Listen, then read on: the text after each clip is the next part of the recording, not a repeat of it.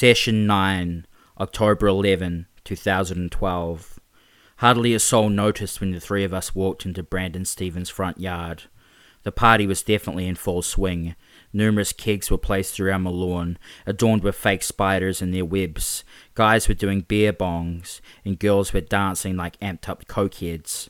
Of course, this doesn't pertain to everyone at the party, but I'm not going to go into a full description of what they were all wearing or doing at that particular moment. The place did look pretty cool though.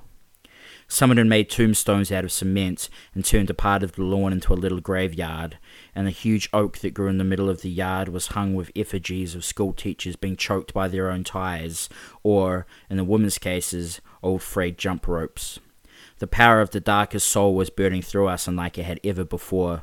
It burned with such a fervent intensity and coursed through our veins like hard liquor.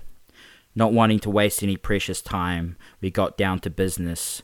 As I'm sure I've said before, we basically wanted to test out the full extent of our newfound occult abilities. We didn't really put too much forethought into what exactly that would entail. That's important to remember, okay? Seriously. We still have a reasonable amount of time left, Mark. Are you sure you don't want to stay until it's up?